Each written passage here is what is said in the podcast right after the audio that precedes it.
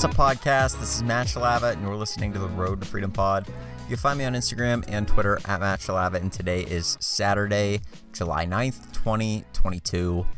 It has been it's been a day. I mean, I got up a little bit later than I would have liked to have, got some work done, and been trying to work a little bit on my business each day. Um, that's something that just has kind of been put on my mind recently is, is really working on the business so much as working in the business as well.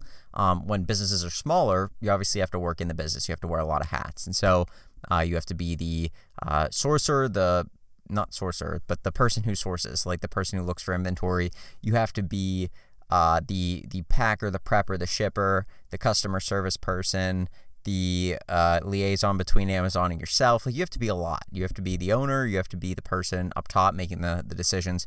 You're everything. And so a lot of times we get wrapped up in like the first couple of things I mentioned there the person who looks for inventory, the person who does all the prepping and shipping, the person who does some customer service, and you're not necessarily working on the business. And so that's working in the business, but working on the business is you actually working to be like the CEO person of the business and going, okay, um, what do I need to do to improve the business? Where are things going haywire? Where are the next steps that we need to be taking to grow our business and grow it sustainably? What are the, the ways that we need to uh, improve? What are the things about our business that need to be taken out? And what are the things that need to be added in? And just making those decisions is, is some of the things that you need to do when you're working on the business. And so I've been trying to do that a little bit each day. I was listening to um, a video recording on one of the Facebook groups that I'm in and it's a guy named Jimmy Smith, which doesn't sound like a real name, but it is his real name. And he was doing a Facebook Live with a guy who wrote the book Proven Plans of Action, which I believe I've talked about on this podcast a little bit. And the guy was basically saying it was about Amazon account health, but he did mention something about you should be taking a little bit of time to work on your business every day. And I did think about that. I thought, you know, I, have been somebody who's a big proponent of working on my business. And recently I've been grinding so much on Amazon, grinding so much on uh, getting my accounting squared away for Amazon as I, I work on that part of my business. And I haven't been working on the business from a top down view of looking at where are things kind of falling apart, where are things that need to be improved, where are things that are working good. So I've been taking a little bit of time each day to kind of reflect on that. And especially Friday, Saturdays, those are kind of my days to work on that because it's the weekend. And as much as I work on the weekends, like I, I do work every day, um, and I work really hard on the weekends, but it is kind of nicer to at least have something that I find more enjoyable to do because I do like working on the business much more than working in the business. Working in the business is usually um, the monotonous tasks, buying things and looking for product and scrolling through Keepa and then prepping things or you're putting things in poly bags. Like that's that's not that's really not why I'm doing this. I, I don't want to do that for the rest of my life. I would like to outsource that. And so working on the business will help me to to be able to do that one day. Um, hopefully sooner than later, but uh, we'll get to that as as kind of things ramp up with with the amount of inventory that I'm selling on Amazon. And so things have been good. We didn't really have any big releases today. We had one Dunk Low. I didn't go for it. wasn't that great of a the colorway wasn't bad, but it wasn't that great of profits on uh, StockX or eBay from what I was seeing. And reason for that being Dunk Lows usually retail around 100 to $110. They're usually not too expensive. For whatever reason, Nike decided this one was a $130 Dunk Low. And so when they kind of roll a shoe out like that, where they make the retail price much more expensive, it's it's kind of screws the the buyer over of the shoe to resell it because prices are going to cut into your margins and people are only willing to pay so much for a shoe. So even though it was a $130 shoe, people aren't willing to pay the extra premium on that to uh, make resellers be able to make their money. And so prices weren't super good. I saw a lot of 150 to 170 dollar price action on StockX for bids and for asks and stuff. So it wasn't it wasn't too much that I could have made on those. So I didn't go for them, and I just passed. And so that was really the only release that we had today. Outside of that, we have some releases coming up the next week. I'm really looking forward though to some of the basketball shoe releases, and then obviously Yeezy Day and the Travis Scott one low, the Jordan one Travis Scott low that comes out uh, later, I believe. I believe it's either the following week, so like not next week, but the week after. And so we got some stuff to look forward to. Next week's gonna be slow. Um, I think a lot of people pass over basketball shoe releases, which is a, a, massive thing. If there's a shoe that's in high demand and they put low stock out on Nike, it's going to sell out and people are going to want to buy it and they'll, they'll pay resale for it. We can see this with even, let's take like an example of the PG6. This year it's really good. Last year's was good. It was a decent model, but this year's model is like fire. It's been a really good shoe. It's been sold out on almost every site in good colorways. And so, they did a release. Nike released the shoe on I think Foot Locker or Champs in this colorway. It's called the Painted Swoosh. Go look it up on Google and you can kind of see some of the the aesthetics of it. Beautiful shoe. Like for a basketball shoe, usually colorways suck, and this colorway was fire. A really good looking shoe. So much so that I like sent it to people and was like, like people that I talk sneakers with and some of my cousins and stuff was like, look at this, like this thing's actually pretty sick. And I was pretty pumped about it. I didn't end up buying it, and it was on a discount for whatever reason. There was a discount running on Foot Locker, and you could couple that with the shoe. So on the release day, I think you get like 20 bucks off. So it was $100. And they didn't have a lot of stock of it. I thought it was going to hit Nike.com. It never did. And so, very good colorway, very, very good basketball shoe this year. Um, and it's reselling right now around 200 bucks. And so it's not every every size and stuff, but I don't think there was that many sizes bought for resale because I can't find them. It's not on StockX yet. There's not that many on eBay, and there's really not that many on Goat. So like if you want that shoe and you want that colorway, you're gonna have to pay up. I should have obviously like probably bought several pairs of those instead of holding the Puma MB1s that I'm holding right now, which if you want a basketball shoe that's good, those are phenomenal. I really do like the shoe. It's very comfy cushioning on it's phenomenal. And I am talking about this a little bit because it's just something that I'm passionate about is like basketball shoes and the way that they're built. And so the PG6, obviously not like a, a hype shoe, but selling better than most hype shoes are right now, right? If you look at the off-white Air Force One mids that came out, those things are hideous.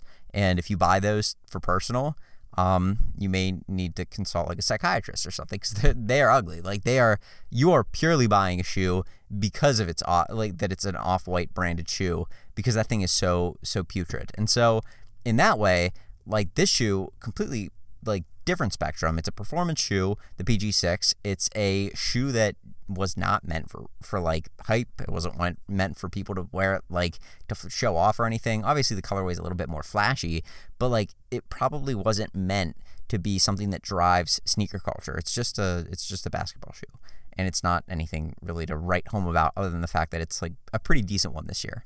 And so that in itself really wouldn't matter, but so many people want the shoe, it's sold out on most sites. And that particular colorway is so hard to get, and it's such a good colorway that people are willing to pay over $100 uh, extra for the shoe. So it's just crazy how much money um, you can make if you can kind of identify some of these opportunities. Uh, later this month, we have the Jordan 37s coming out. I'm bullish on those for the first colorway. I think it's going to probably sell out pretty quick. I think people will want it. Um, obviously, Nike has free 60 day returns, so I'll probably get a couple pairs of those and see what happens with those. And then we have a Luka 1 coming out at the end of this month or beginning of next month. And I think that's going to be fire. I think that a lot of people are going to want that shoe because Luka's one of the most prominent players in the NBA. And it's his first signature shoe. And like we saw with the Zion ones in the first couple colorways of those, I ended up making some money on those. I think I made a lot of money on them actually. I think I made probably like a hundred bucks on each of the first colorways that came out. Like the first colorway, I got like three pairs of those, and I think I made a hundred bucks a pair. And then after that, profits weren't obviously as good, uh, but I think I did end up making you know 50 to 40 to 50 bucks. Now eBay didn't have fees back then for sneakers over $100 that were athletic shoes, so you know that was a different time. But still, I mean, take away I don't know maybe an extra seven to 10 percent of what that was and you're still looking at somewhere between you know $80 profit on that first shoe to $90 and then on the second shoe probably 30 to 40 bucks. So not bad definitely not bad profit and again first shoes of a signature line typically will do well if the player's hyped and Luka is one of the most hyped players in the NBA he's obviously a very very good basketball player and uh, like a bright star in, in uh, amongst the the players in the NBA. So I think his shoe will do well. I think a lot of people like Luka, and then I also think that the Jordan 37 could have some resale potential because if it ends up being a good basketball shoe, which that's another thing we could talk about real quick. Basketball shoes don't necessarily do the they're not they don't perform the same year in year out. And I didn't realize this at first but there are certain basketball shoes of older, like of an older model of the exact same line of shoe that performs better and therefore will have resale value as, as the line continues on. And so there's certain models of I, I don't know, like the LeBron, like the Le, the LeBrons that have come out, right? LeBrons, they're not typically a great basketball shoe, at least from what I've seen. They're they're kind of crappy, which is weird because they're the most expensive Nike shoe, and they're also like the obviously like the, the best one of the best players if not the best player of all time right? Like you can kind of go back and forth between him and jordan um, but like very very prominent nba player if not athlete like of, of all time right? Like one of the most prominent athletes. And his shoe sucks. Like it's, it, I don't know if it's year in year out, but like the LeBron 19 this year, it, it is really really bad. It's it's very uncomfortable from what a lot of people said. There's too much bounce. There's not enough cushioning. The grip is terrible, so there's no traction when you're on the court. If you're playing on a dusty court, like if you're not playing on like a professionally clean court or like a gym that really cleans their courts often, you're probably going to play on a dusty court. If you're just playing pickup basketball with some friends, that's probably where most of us are wearing our shoes. I don't imagine that there's any NBA players listening to this. And so you're going to be sliding around a lot in this shoe. And so it's kind of crazy, but there are previous models of the shoe that have performed better. And so in some ways, like it doesn't carry over shoe to shoe to shoe in the same line that it gets better every year as you would expect, right? You'd expect the 2011 uh, to be better than the 2010 and then the 2012 to beat the 11, the 13 to beat the 12 and like so on and so on and so on and the whole way up to this year's line and it's just not the case, right? The the engineers at Nike they are obviously very good at what they do, but some of them get it wrong, and sometimes they roll that out there on a shoe. You can obviously see it when a, a player isn't really wearing his top of the line stuff, right? LeBron didn't play in the LeBron 19s all that much, uh, from what I heard. And I obviously didn't study it that well, but a lot of people were reporting that they didn't really play in them all that much compared to some of the other shoes and even some of the other shoes in his line or even other Nike shoes. And so it's kind of crazy. Like it really speaks volumes to whether or not the shoe's good if the player that it is the it is made for is not really wearing it. And so it kind of strikes me as crazy when like basketball players or, or people that do YouTube reviews who have been playing basketball for a while put a shoe on and they're like, this shoe sucks. I don't understand why they made this. It just it drives me crazy how somebody like LeBron, who you would think would have the best basketball shoe, gets this absurd looking shoe that he doesn't even wear and it doesn't have good traction. It doesn't really have, it's like, it's overbuilt, right? For the average person, and obviously LeBron's much larger than the average person, we get it, but like it's way overbuilt and it doesn't make very much sense exactly how it's constructed if you're just like an average, I don't know, five foot 10 ish dude, like 150 to 175 pounds, like not a shoe built for you, you would think they would at least like roll that out there as like the the general line, right? And they used to do this with they had like a LeBron, uh, I think it was called I don't know what it was called. It was like this pro line, which was like made with better materials and better stuff and tech built into the shoe for like serious basketball players. And then you'd have like your regular average Joes who just want to play. There's like a line for them. And Then there's the, the LeBron Witness line, which is like the cheapo ish model of the LeBron series. So if you want to just buy a pair of LeBrons and you don't want to pay up too crazy, you can get that that shoe there. And so mm, the Soldier series, I think, was another one that he did. So like there's a whole lot of, of ways you can go with this. But the basic thing is shoes don't perform year in to year out the same way. And so if they make a lot of modifications on the Jordan 37, I don't think they are. I've, I've seen some leaks of it and stuff. I don't think there's a ton of mods. But if they make a ton of mods and the shoe doesn't perform as well as the 36, it's probably not going to resell, right? If it's a terrible basketball shoe, probably not going to resell. But if they make a few slight upgrades and the shoe doesn't have a lot of stock on that first colorway, and it's actually a slightly better upgrade of the Jordan 36, and which is a, a really, really phenomenal basketball shoe from all accounts.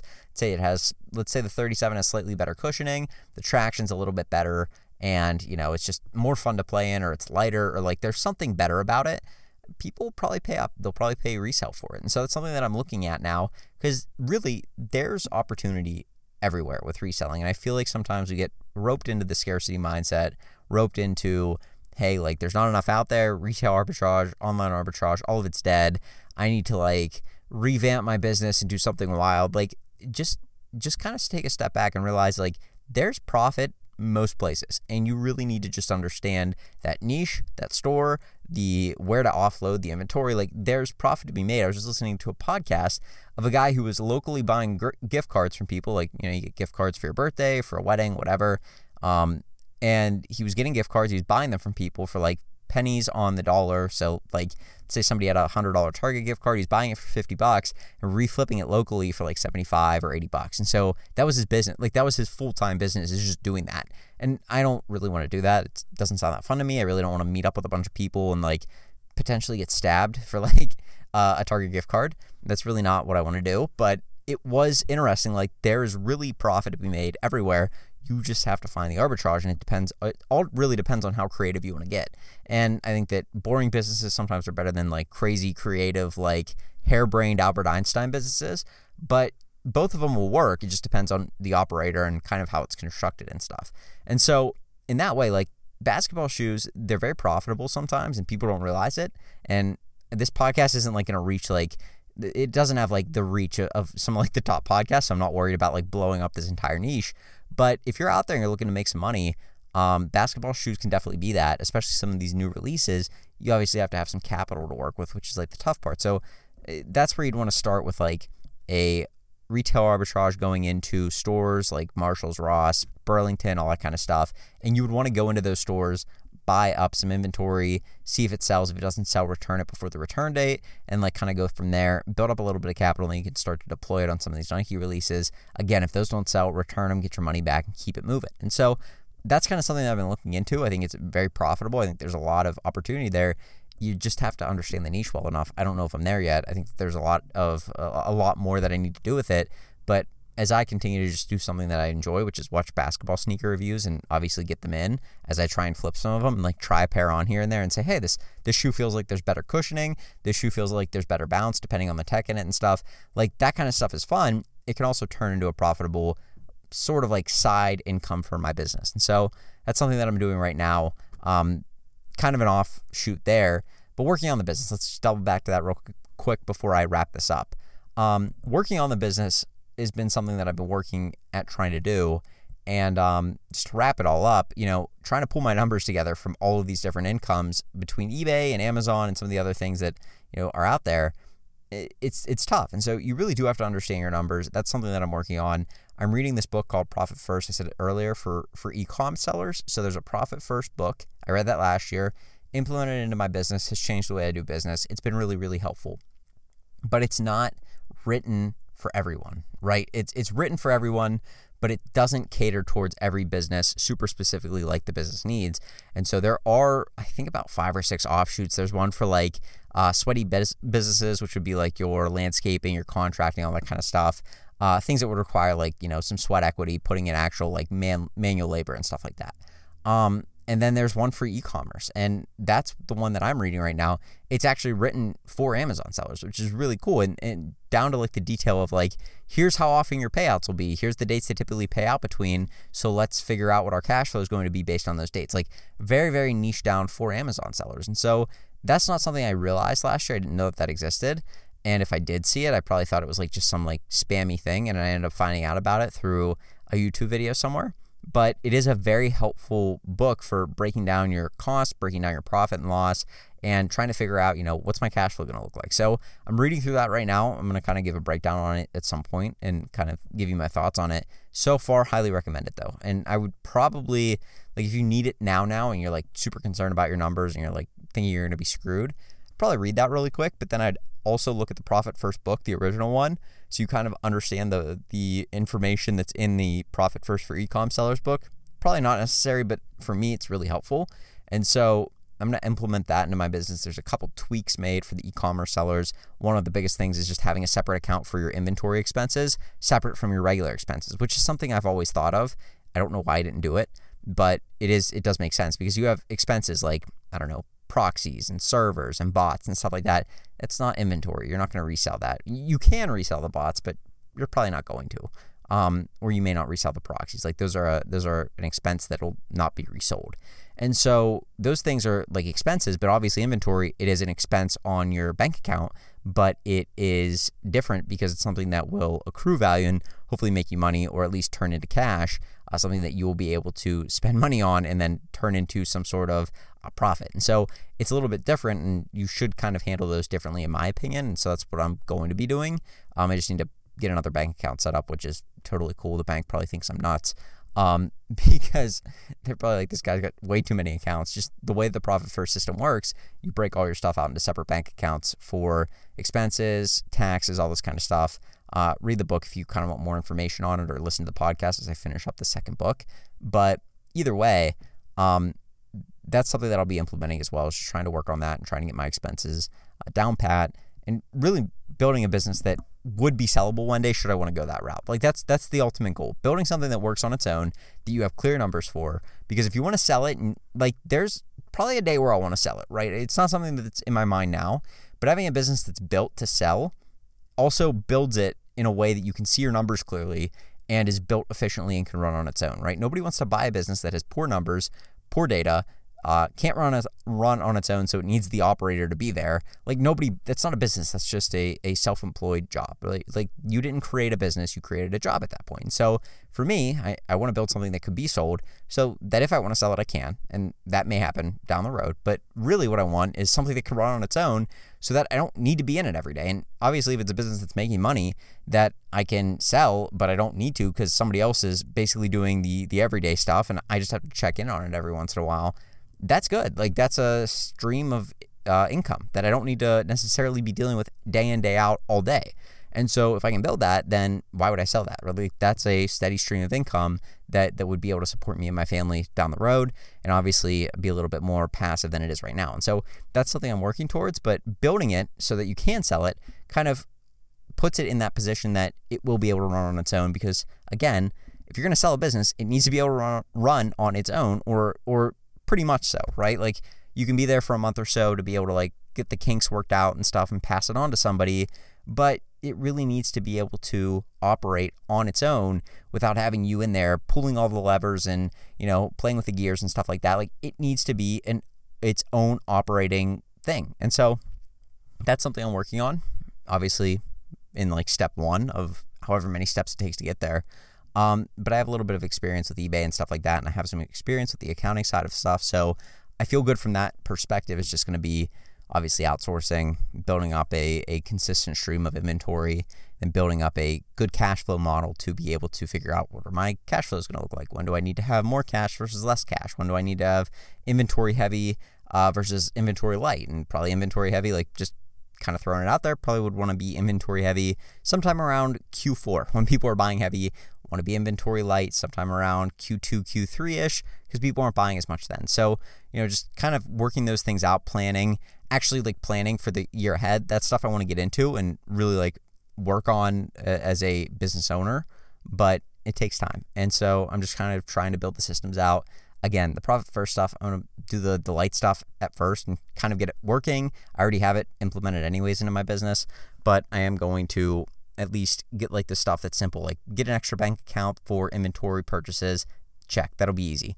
Uh, get an extra bank account if like that'll be the one thing, and then if there's some other small things I can do, I'll do those.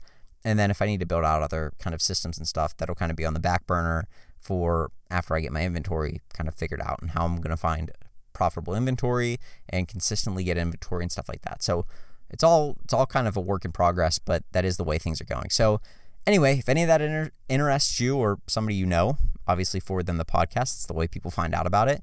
Uh, but come rock with me for the next, I don't know, however many months, years, because that's what I'm going to be doing is kind of documenting my building a business on Amazon journey on here and then kind of whatever else I find myself getting into. So, with that being said, I'm going to go. You guys have a great rest of your Saturday. Have a great weekend, and I'll talk to you tomorrow with another podcast. Have a good one. Peace.